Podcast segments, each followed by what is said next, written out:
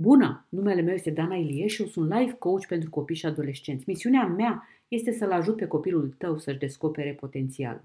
Eu cred că este un podcast în care eu îmi propun să te ajut să crești împreună cu copilul tău și asta nu numai din punct de vedere al vârstei, ci și din punct de vedere al înțelepciunii. Voi împărtăși aici cu tine lucruri pe care eu le-am învățat de-a lungul interacțiunii mele nemijlocite cu copii, zi de zi pentru mai mult de șapte ani, atât în Singapore cât și în România.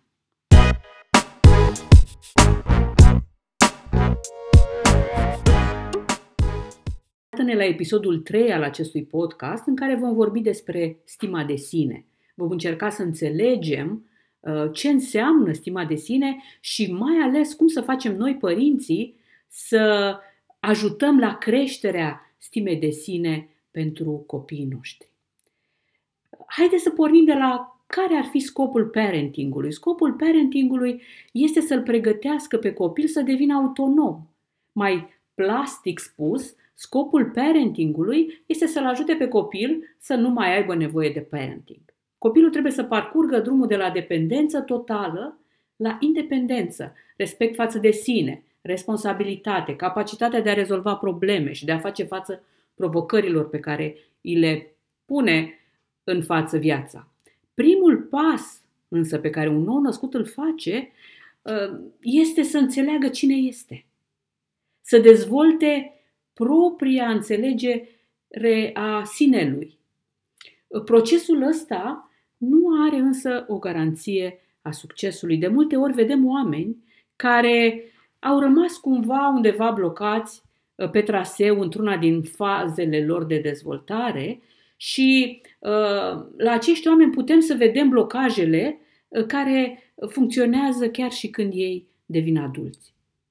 Deci haideți să rezumăm rolul nostru ca părinți în procesul de dezvoltare al copiilor într-o singură frază. Întâi ar trebui să-i dăm copilului rădăcini, adică un mediu sigur unde el să poată crește, și apoi să-i dăm aripi, adică încrederea că poate să părăsească mediul ăsta sigur și poate să-și ia zborul spre a crea propria lui viață.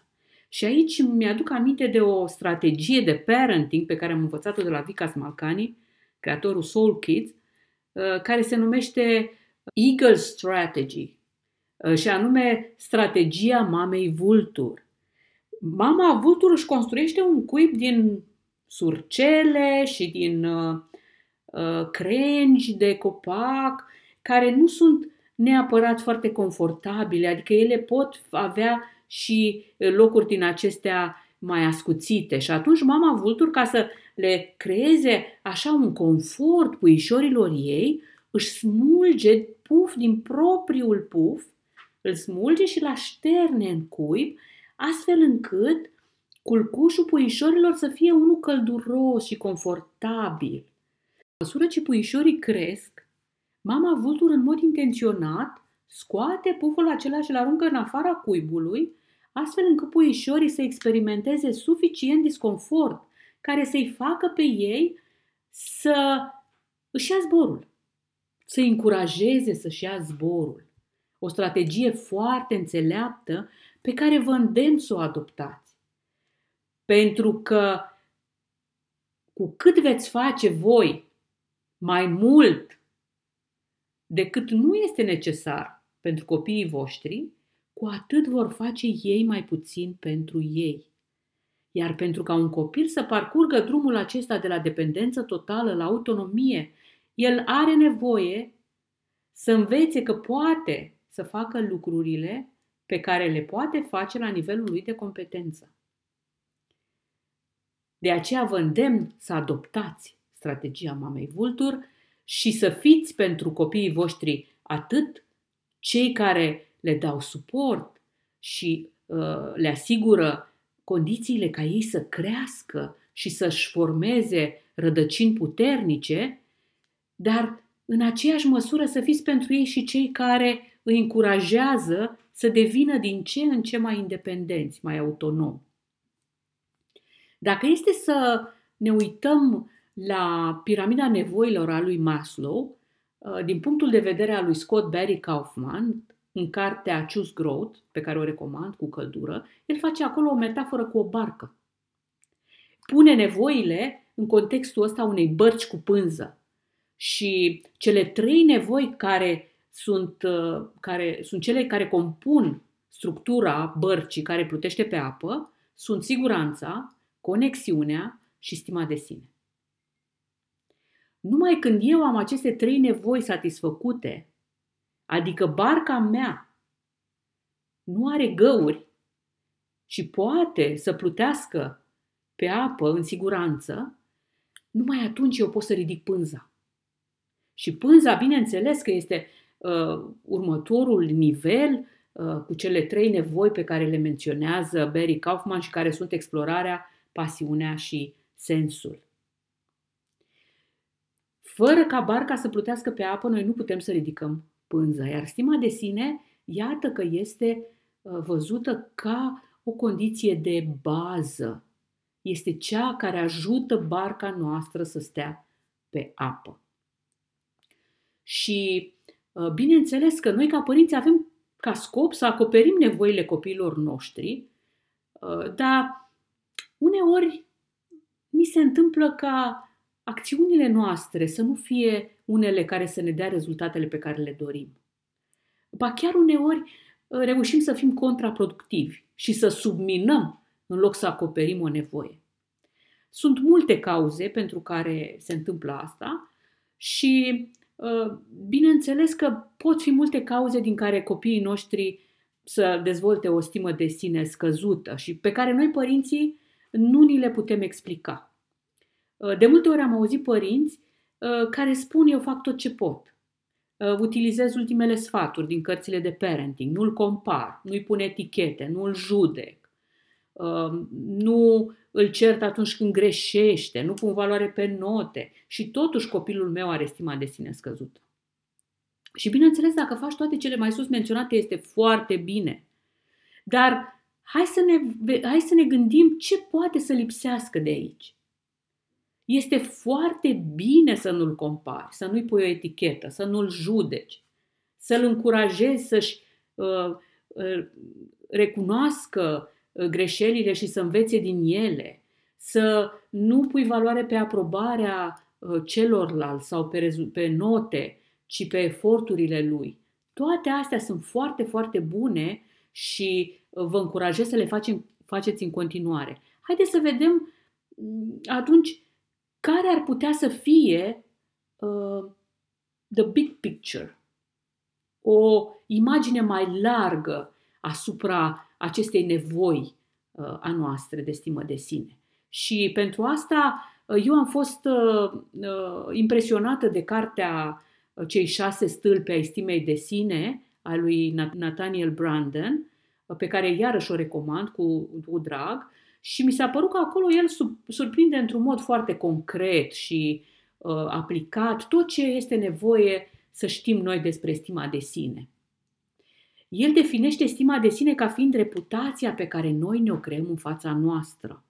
Reputația pe care noi ne-o creăm în fața noastră, vedeți că nu depinde de ce părere are altcineva despre noi, despre judecata altcuiva, ci depinde de ceea ce credem noi despre noi. Și el vede două componente ale stimei de sine, încredere în abilitatea noastră de a gândi cu propria minte și dreptul de a ne exprima în mod asertiv nevoile și dorințele. Mai pe scurt, dacă este să o luăm așa, este, înseamnă să creezi în propria ta judecată și să știi că meriți să fii fericit.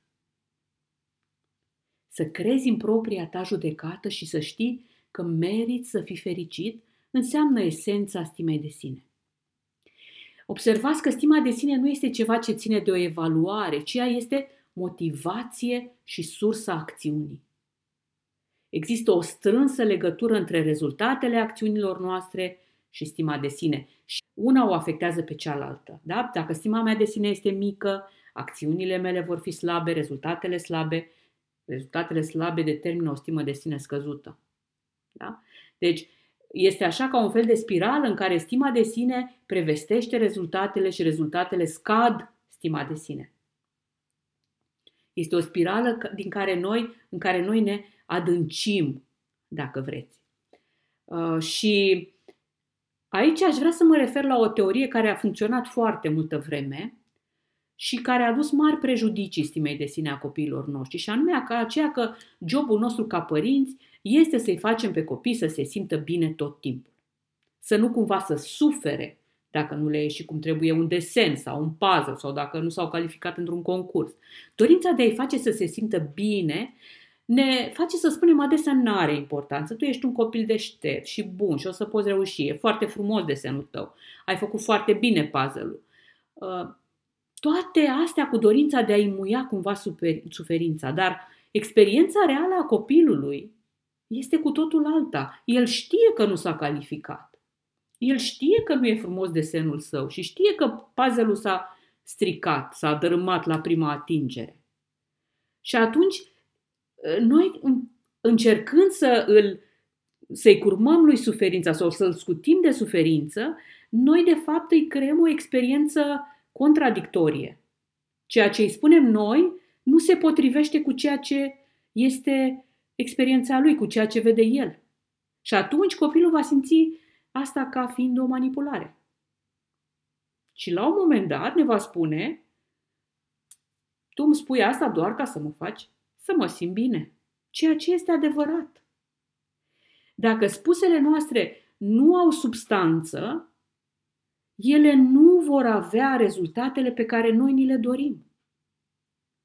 Și câteodată este ok să îi, îi validăm suferința și să încercăm să mergem mai departe în a-l ajuta să găsească o soluție sau să dezvolte o competență care să-l ajute ca data viitoare să facă mai bine. Atunci când copilul va învăța că depinde de el să îndrepte o situație și uh, crede că va putea face ce este nevoie să facă pentru a schimba un rezultat, atunci când el încearcă, schimbă rezultatul și are experiența aceasta a succesului, iese din spirala aceea negativă și începe să vadă stima lui de sine crescând. Deci, mesajul de aici este să-l ajuți să vadă că poate, nu doar să creadă că poate.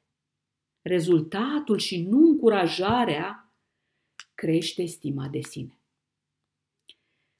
Și iată cum venim aici la două lucruri pe care noi trebuie să le credem despre noi ca să avem o stimă de sine bună. Unu, să cred că am valoare și doi, să cred că sunt competent. Cred că am valoare și că sunt important, că pot aduce o contribuție lumii în care trăiesc.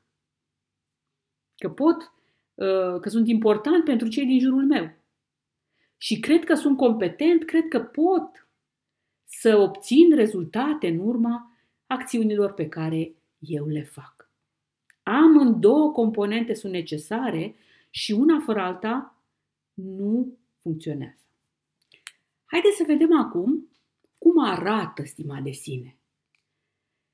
Cum ne dăm noi seama că cineva are sau nu are stimă de sine. Iată câteva căi prin care stima de sine se manifestă în noi și în copiii noștri. Expresia feței, fel de a vorbi și limbaj corporal, care arată bucuria de a trăi. Ușurința cu care vorbește despre împliniri, dar și despre nereușite, în mod direct și onest. Ușurința cu care face și primește complimente. Deschidere spre feedback negativ, și ușurința de a-și recunoaște greșelile. O armonie între ceea ce spune și face, între expresia feței, cuvinte și mișcări. Curiozitate și deschidere spre idei și experiențe noi. Se lasă în mică măsură copleșit de anxietate și nesiguranță pe care reușește să le accepte și să le controleze. Abilitatea de a face haz de necaz și de a se bucura de aspectele amuzante ale vieții. arată flexibilitate în abordarea situațiilor dificile sau provocărilor. Poate să comunice asertiv cu ceilalți. Ca să putem să înțelegem stima de sine prin comparație, uh, iată aici care sunt două adaptări disfuncționale la această nevoie de stimă de sine, pentru că noi vom face ce trebuie să facem ca să ne acoperim nevoia. Da? Uh, și atunci există și adaptări disfuncționale la această nevoie de stimă de sine. Și una dintre adaptări este narcisismul. Ce este narcisismul? Narcisismul este apărarea unui sens al sinelui supradimensionat. Sunt super încrezător, spun constant cât de bun sunt, sunt superior față de ceilalți și în același timp încerc să îi manipulez și să exploatez pe ceilalți.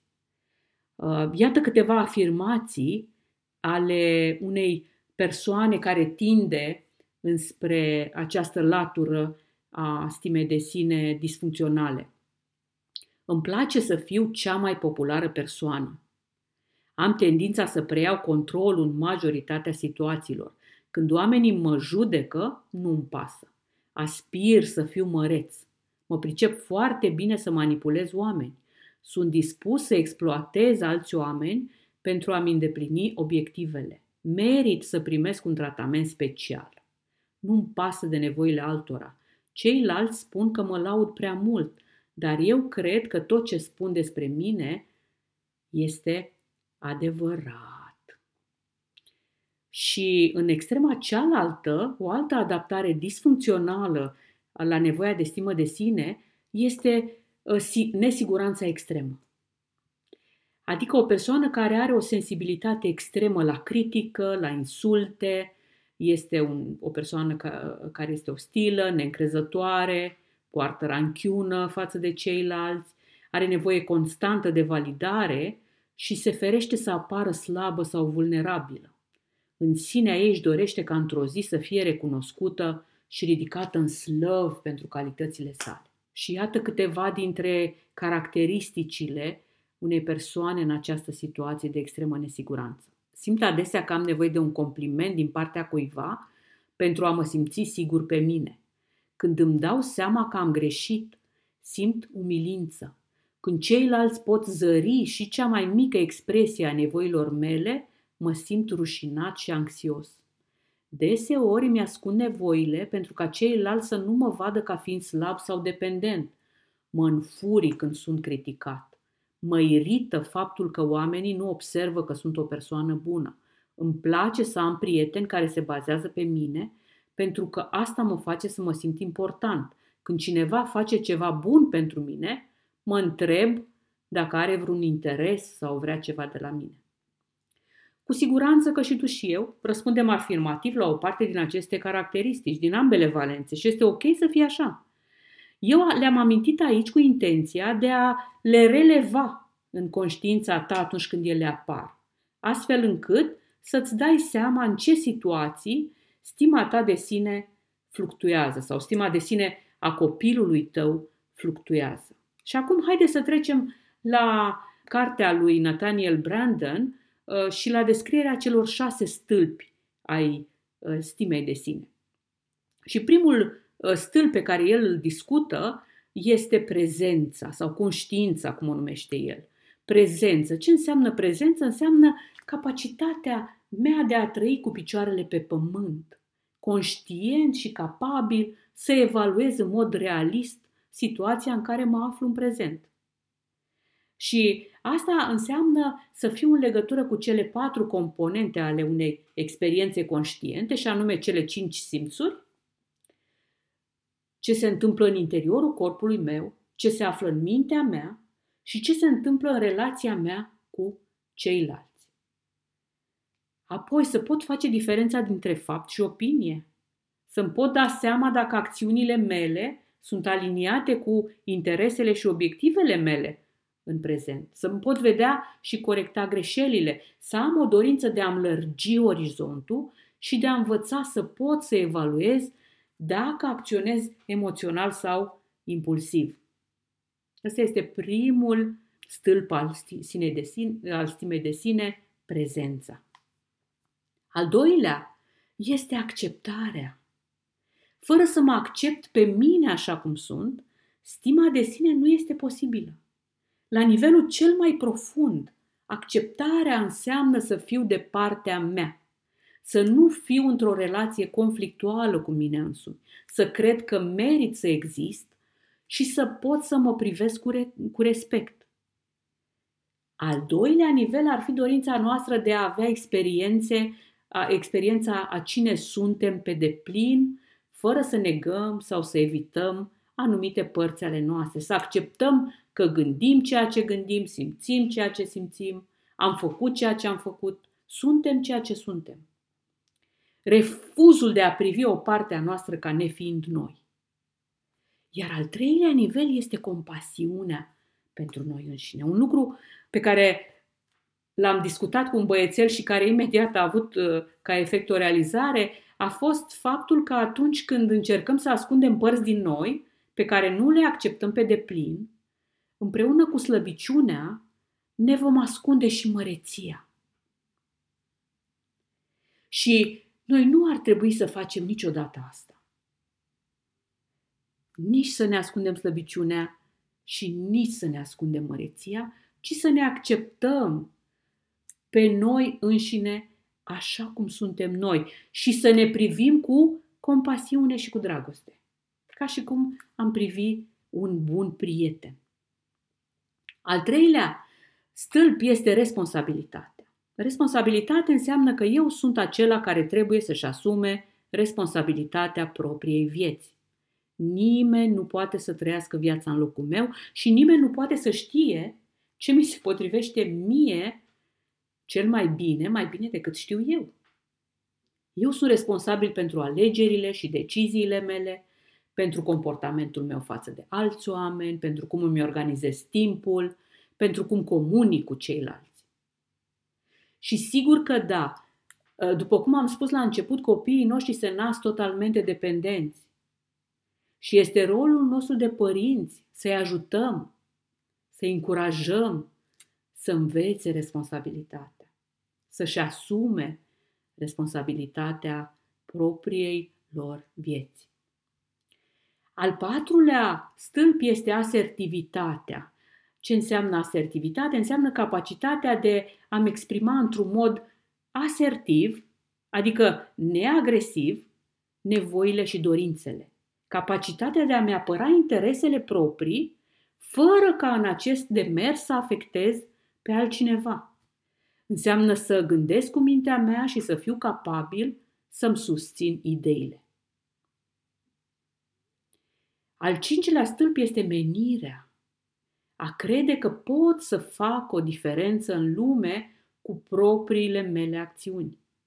Fiecare dintre noi s-a născut cu un potențial, cu o promisiune, care ne spune depinde de tine să devii cine vrei să devii. Dar mulți dintre copiii noștri nu-și pun deloc întrebarea cine vreau eu să devin, ce este important pentru mine, cum aș vrea să fie viața mea. Atunci când potențialul lor nu este valorificat, ei vor simți golul acesta pe care îl aduce lipsa sentimentului acela de împlinire, că faci ceea ce ești menit să faci. Și ați observat că mulți midlife crisis, nu? Mulți oameni uh, atunci când au, au uh, conștiința asta că îmbătrânesc și că viața lor uh, se apropie de sfârșit, ei încearcă și lasă baltă tot ce făcuseră până atunci și încearcă să-și găsească și să-și urmeze menirea. De ce? Pentru că sentimentul ăla de împlinire nu te lasă. El întotdeauna apare acolo undeva și tu știi cumva intuiția ta sau inima ta îți spune că nu ești acolo unde ar trebui să fii. Asta este un lucru pe care noi îl simțim și la care noi ar trebui să fim, să fim atenți și să-i învățăm și pe copiii noștri să fie atenți. Și în sfârșit, al șaselea și ultimul este integritate. Ce înseamnă integritate? înseamnă să fiu autentic.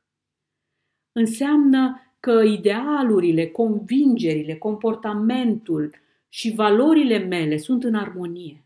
Îmi respect promisiunile, sunt de încredere, fac ceea ce spun că fac și nu fac ceea ce spun că nu fac. Și îi tratez pe ceilalți într-un mod just. Atunci când copiii noștri și chiar și noi adulți integrăm aceste șase principii în viața noastră, stima de sine va crește. Haideți să vedem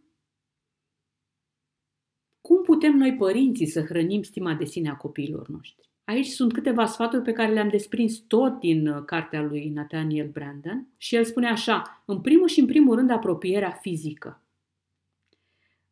Uh, înainte să spunem cuvinte, copiii noștri vor simți mângâierea noastră, îmbrățișarea noastră, faptul că îi atingem atunci când ne dorim să îi încurajăm sau să, când ne dorim să îi să le alinăm cumva suferința. Da? Deci apropierea fizică este foarte, foarte importantă, cel puțin pentru copiii foarte mici, de până la șapte ani. Ei simt mai profund apropierea fizică decât cuvintele pe care noi le spunem, pentru că ei încă nu sunt în faza aceea de a fi suficient de dezvoltați cognitiv încât să înțeleagă uh, pe deplin cuvintele, însă ei vor înțelege pe deplin gesturile și apropierea fizică. Apoi, dragostea. Un copil care este tratat cu dragoste va internaliza sentimentul că merită să fie iubit. Și cum putem să tratăm pe copilul nostru cu dragoste? Pur și simplu să exprimăm bucuria asta că există în viața noastră. Să nu retragem niciodată dragostea noastră, chiar dacă suntem în situația să pedepsim sau să corectăm un comportament. Adică să nu condiționăm dragostea noastră de performanța lui scolară sau de uh, anume comportamente sau de atingerea unor așteptări. Noi putem să le arătăm dragoste copiilor noștri și putem să îi asigurăm de dragostea noastră chiar și atunci când nu suntem de acord cu ei, chiar și atunci când încercăm să le corectăm un comportament, chiar și atunci când nu le îndeplinim o dorință. Nu lega dragostea ta de niciun fel de circumstanță din viața copilului tău. Asigură-l că dragostea ta este continuă și necondiționată. Apoi, acceptare. Un copil ale cărui gânduri și emoții sunt acceptate va învăța să se accepte pe sine. Acceptare nu înseamnă uh, neapărat să fiu de acord. Înseamnă că eu îl asigur că este ok și că accept să simtă ceea ce simte, fără ca eu să-l învinuiesc sau să-i spun că nu trebuie să simt așa sau să-l umilesc pentru că simte așa. El trebuie să vadă acceptarea mea necondiționată. Chiar dacă nu sunt de acord cu el, accept și validez ceea ce simți. Apoi, un copil ar trebui să experimenteze respect. Un copil care este respectat de părinții săi tinde să învețe respectul față de sine. Respectul înseamnă să-i te adresezi cu aceeași politețe cu care te adresezi unui adult. Dacă un adult vine la tine în vizită și varsă cafeaua pe masă, nu o să-i spui că este neatent și neîndemânatic. Și atunci de ce îi spune asta copilului tău? Atunci când se întâmplă să verse paharul cu suc, de exemplu, poți să-i spui ai vărsat paharul, ai vrea să aduci niște prosoape de hârtie să le ștergem. Nu? Sau cuvintele astea pe care eu îi le spun copilului meu și care se referă la, la caracter și nu la comportament. Deci, haideți să facem diferența între caracter și comportament. Atunci când spun, ești leneș, nu ți-ai făcut lecția până la ora asta. Versus, sunt îngrijorat pentru că nu ți-ai făcut lecția până la ora asta, aș vrea să te rog ca pe viitor să o faci mai repede. Una este să mă adresez caracterului și să-i spun ești leneș și una este să mă adresez comportamentului și mai mult decât să-i, să-i, ad, să-i adresez și să-i corectez comportamentul, să pun în loc și ce anume mi-aș dori eu să facă pentru ca uh, pe viitor comportamentul lui să fie unul uh, corect față de mine. Da? Deci evită să-i spui ești leneș, ești prost, ești rău, ești neîndemânatic, pentru că aceste cuvinte ale tale se vor transforma în etichete. Și etichetele fac foarte rău stimei de sine. Chiar și dacă ele sunt etichete pozitive. Pun aici o paranteză pentru că dacă eu îi spun copilului mereu ești cel mai bun, ai să poți să reușești orice și experiența lui nu este congruentă cu ceea ce îi spun eu, uh, stima lui de sine va avea de suferit. Deci ar trebui să evităm etichetele și negative și pozitive astfel încât să susținem în mod corect stima de sine. Copilul tău are nevoie de atenție, are nevoie să fie văzut, să se simtă văzut. Ce înseamnă văzut uh, și cum, cum putem noi să-l asigurăm pe copilul nostru că este văzut, ar trebui să îmi acord comportamentul cu ceea ce observ la copilul meu. Da? Dacă îl văd vesel, eu mă arăt vesel. Dacă îl văd trist, eu exprim empatie. Uh, dacă îmi spune că a făcut ceva de care e mândru, eu exprim admirație. Da? Atunci când fac asta și când comportamentul meu este congruent cu experiența lui, copilul se simte văzut. Uh, este experiența aceea în care copilul și părintele sunt în aceeași realitate. Pentru că atunci când se întâmplă asta, noi vom fi pentru copilul nostru ca o oglindă. Este imaginea pe care copilul nostru o vede ă, din perspectiva noastră. Este imaginea pe care, ă, pe care și-o creează el în referință față de noi într-un mod obiectiv. Și asta este o imagine care completează imaginea pe care o are el despre sine și care e subiectivă interioară. Da? Deci, într-un fel, noi îl ajutăm să-și construiască imaginea de sine, oglindind experiențele lui într-un mod uh, obiectiv. Da? Deci imaginați-vă că uitați în oglindă și sunteți triști și uh, imaginea din oglindă zâmbește. Sau este indifer- indiferentă la tristețe. Uh, aceasta ar crea foarte mare confuzie. Nu? Pentru că imaginea din interiorul meu, experiența mea nu se potrivește cu ceea ce tu transmiți, cu reflexia pe care tu mi-o dai înapoi. Da? Deci copilul tău are nevoie să fie văzut. Copilul tău are nevoie de suport care să corespundă cu vârsta. Copiii au nevoie de suport, asta este evident. Dar ce nu este așa de evident pentru unii părinți este că acest suport trebuie ajustat la vârsta copilului. Un copil de câteva luni este total dependent de noi, dar pe măsură ce crește, noi ar trebui să ne asigurăm că el dezvoltă competențe și devine din ce în ce mai autonom. Dacă, de exemplu, un copil de 2 ani Uh, nu se poate îmbrăca singur, ci trebuie să-l îmbrăcăm noi, la șase ani el ar trebui să poată să se îmbrace singur. Dacă un copil de șase ani pune o întrebare, noi o să luăm întrebarea în serios și o să-i răspundem, dar dacă un copil de 13 ani pune o întrebare, poate încercăm să angajăm în discuție părerea lui sau să-i recomandăm niște surse de unde se poate documenta singur asupra subiectului.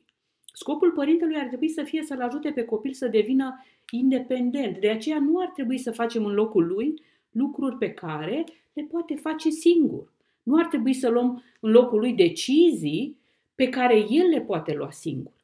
Putem chiar să fim proactivi și să-i oferim opțiuni și posibilitatea de a face alegeri corespunzătoare vârstei. De exemplu, nu vom întreba un copil de 5 ani dacă vrea să poarte un plover atunci când este iarna afară, dar îi putem oferi opțiunea de a alege între două plovere. Îl vrei pe cel roșu sau pe cel verde. Amintiți-vă de strategia mamei vulturi și încercați să faceți din ce în ce mai puțin și nu din ce în ce mai mult pentru copiii voștri. Astfel ei vor dezvolta competențe și rezultatele obținute le vor crește stima de sine. Câteva considerente despre cum lăudăm și cum criticăm. După cum am amintit mai devreme, mulți părinți folosesc laudele pentru a crește stima de sine a copiilor lor, dar unele laude pot fi de fapt contraproductive și anume să scadă în loc să crească stima de sine. Există aceste laude care sunt evaluative și laude care sunt apreciative. Laudele evaluative pot fi unele dăunătoare, iar cele apreciative, din potrivă, pot fi de folos. Dacă eu îi spun, de exemplu, copilului meu, ești cel mai bun, după cum am amintit și mai devreme, lauda mea poate crea anxietate și dependență. De ce se întâmplă asta? Pentru că acum copilul trebuie să arate în funcție de eticheta asta, de cel mai bun. Și o, orice situație care îi poate deteriora această imagine va fi pentru el o sursă de stres. El va deveni defensiv și își va apăra poziția de cel mai bun. Lauda mea are exact efectul invers. Dacă însă eu leg lauda mea de o situație concretă pe care o apreciez și care merită să fie apreciată, da? deci ă, nu să apreciez gratuit, ă, iar eu în lauda mea descriu exact ce anume apreciez din realizarea copilului, el va înțelege că prin competența lui a făcut posibil acest rezultat și atunci stima lui de sine va crește. Nu îl evaluez eu, ci se evaluează el singur în în funcție de feedback-ul pe care l-a primit din partea mea. În loc să-i spun, de exemplu, ești cel mai bun, o afirmație care nici măcar nu este mereu adevărată, experiența copilului poate să fie uh, diferită în anumite situații, pot să spun apreciez că ai făcut progrese la matematică. Am citit cu plăcere compunerea ta de la română. M-am bucurat să văd cărțile ordonate pe biroul tău și așa mai departe. Fă deci ca laudele să fie concrete și lasă evaluarea în seama copilului tău, pentru că altfel ele ar putea crea dependență. Nu lăuda în general, nu lăuda nediscriminat și nu lăuda extravagant. Pentru că aceste laude nu funcționează. Și atunci, când experiența copilului nu se potrivește cu laudele, copilul nu se simte văzut. Și asta îl poate face să devină anxios. În loc de asta, noi putem crea cu laudele noastre un mediu în care copilul să poată să gândească singur și să învețe din asta ce comportamente ale lui uh, sunt unele care ajută și atunci să fie motivat să repete aceste comportamente. Regula scurtă, observă ce face copilul tău bine și exprimă-ți aprecierea cum face asta. Ai încredere că el va trage concluziile care îi trebuie de aici. Și uh, hai să vedem câteva cuvinte despre critică. La critică uh, mă întorc din nou la un lucru menționat mai devreme uh, și anume referiți-vă la comportament și nu la caracter. Nu criticați caracterul, pentru că atunci când criticați caracterul, cuvintele voastre se vor transforma în etichete. Ești leneș, ești rău, nu ești cu minte, nu ești atent și așa mai departe. Atunci când criticați, criticați comportamentul și anume descrieți o situație obiectivă care s-a întâmplat. Am observat că nu ți-ai ținut promisiunea. Descrieți ce simțiți în legătură cu asta și mă simt dezamăgit. Descrieți care este îngrijorarea și sunt îngrijorat că în viitor tu uh, o să pierzi încrederea celor din jurul tău și aș vrea ca, descrieți ce aș vrea să facă data viitoare, aș vrea ca pe viitor să încerci să îți ții promisiunile. Da? Deci, descrieți o situație obiectivă, spuneți ce simțiți, spuneți ce vă îngrijorează, spuneți ce vreți să se întâmple. Și în toată această comunicare, uh, referiți-vă la voi, nu la copil. Da? Eu am observat, eu mă simt, eu sunt îngrijorat. Uh, astfel încât să nu, arat, să nu apărem agresivi și să spunem tu nu faci, tu nu ți-ai ținut promisiunea, ci să ne referim la ceea ce simțim noi și atunci limbajul nostru va fi unul asertiv. Încă un aspect pe care vreau să-l subliniez aici, în uh, pachetul ăsta de comportamente ale părinților care susțin stima de sine, sunt uh, așteptările, așteptările pe care noi le avem de la copilul nostru și sigur că noi avem așteptări înalte și ne dorim să avem copii care sunt uh, performanți și care își ating potențialul și este normal să fie așa. Totuși, noi ar trebui să ne ajustăm așteptările și dacă avem așteptări foarte, foarte mari, să le împărțim în pași mai mici, care să fie ajustat, ajustați la competențele copilului.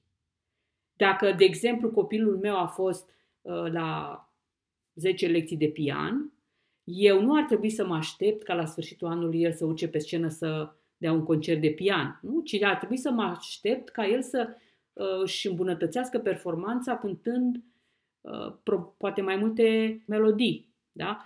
Adică așteptările mele să fie doar puțin peste nivelul lui de competență actual. Uh, și încă un aspect uh, pot fi așteptările mele prea joase Și atunci când eu am așteptări prea joase, care nu îl pun pe copilul meu în niciun fel de dificultate, pe care el le satisface fără să facă vreun efort, atunci uh, așteptările mele nu vor fi de natură să-l motiveze să facă mai mult, să, fie, să devină mai bun.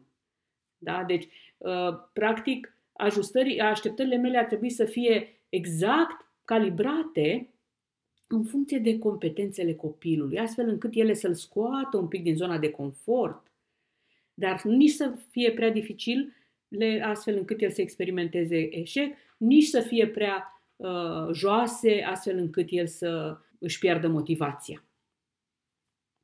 Încă un aspect este cum ne raportăm noi la greșeală. Este foarte important să analizăm cum răspundem noi părinții când copilul face o greșeală. Orice proces de învățare începe cu pașovăielni și cu greșeli. Orice lucru la care merită să fii bun, merită să fii slab la început. Greșelile le spun copilor ce să nu mai facă data viitoare.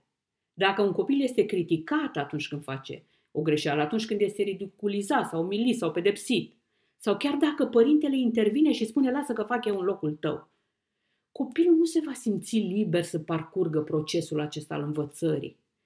Pentru că pentru el evitarea greșelii va fi mai importantă decât dobândirea unei competențe noi. Și atunci e mai probabil ca el să evite să încerce.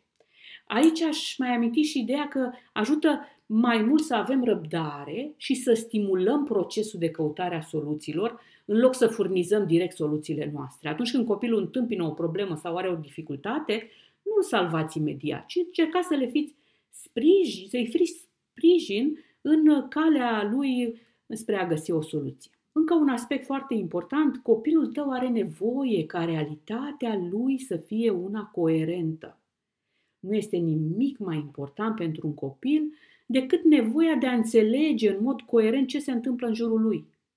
El are nevoie să creadă că universul, că lumea în care trăiește este rațională, că este posibil să învețe cum să se descurce în lume, că există predictibilitate și stabilitate. Fără aceste convingeri, copilul nu va crede că este posibil să obțină rezultate în urma acțiunilor sale și atunci nu va putea să-și dezvolte competența.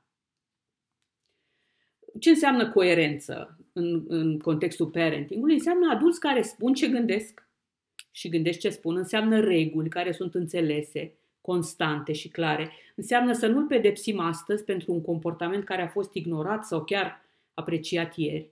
Înseamnă ca părinții să fie stabili emoțional și ancorați în realitate. Înseamnă părinți care practică ceea ce spun, care își cer scuze atunci când au greșit sau au fost nedrepti, care caută cooperarea și nu supunerea copilului, care își doresc să, să dezvolte responsabilitate în loc de conformitate. Uh, mai există de asemenea nevoia de structură. Copiii se vor simți în siguranță atunci când în viața lor există o structură. Structura înseamnă reguli despre ce este permis și ce nu este permis, ce este de așteptat în anumite împrejurări, cum sunt adresate diferite tipuri de comportament, care sunt, uh, cum sunt luate deciziile privind membrii familiei, ce fel de valori sunt respectate. O structură benefică este una care respectă individualitatea și inteligența fiecărui membru al familiei, în care comunicarea este apreciată. Uh, și o discuție despre cele trei tipuri de părinți, permisiv, asertiv și autoritar, am făcut în uh, episodul 2 al podcastului și vă îndemn să mergeți acolo și să uh, vedeți uh, care, ce se întâmplă în uh, uh cazul fiecărui tip de parenting. Stima de sine este un subiect extrem de vast și eu am încercat să creez aici o imagine cât se poate de obiectivă despre cum ar trebui noi părinții să abordăm acest subiect. Din nou menționez că ideea mea este să merg la principii care sunt general valabile și iarăși mă refer la principii în primul episod al podcastului pe care vă invit să-l uh, ascultați, uh, pentru că principiile sunt general valabile. Este sigur că da, este mai dificil să găsim calea de la un principiu uh, general la cazul nostru particular și să găsim rețeta care ni se potrivește uh, nouă cel mai bine, dar este mult mai productiv pentru că această rețetă pe care noi o găsim și care se aplică în cazul nostru va fi mult mai eficientă decât dacă noi am merge și am citit o carte de parenting și am luat o rețetă gata făcută de acolo. Sigur că da, dacă funcționează, este foarte bine și mergeți cu, să faceți mai mult din ceea ce funcționează. Dar dacă nu funcționează, este mai bine să ne întoarcem la principii și să ne găsim propriile rețete. Chiar dacă informațiile de aici par multe și pe alocuri dificil de aplicat, vă las cu o idee surprinsă într-un vast studiu al lui Stanley Cooper-Smith, numit Antecedentele stimei de sine, despre cele mai des întâlnite comportamente ale părinților care au rezultat într-o stimă de sine ridicată la copiii lor. Și acest studiu nu a relevat corelații semnificative cu factori ca bogăția familiei, educația, locația geografică, clasa socială, ocupația tatălui sau prezența permanentă a casa mamei, ce a fost descoperit ca fiind semnificativ a fost calitatea relațiilor dintre copil și adulții semnificativ din viața lui. Vă îndemn deci să creați cu copiii voștri o relație benefică și de natură să le crească stima de sine. Vă doresc numai bine, pe data viitoare!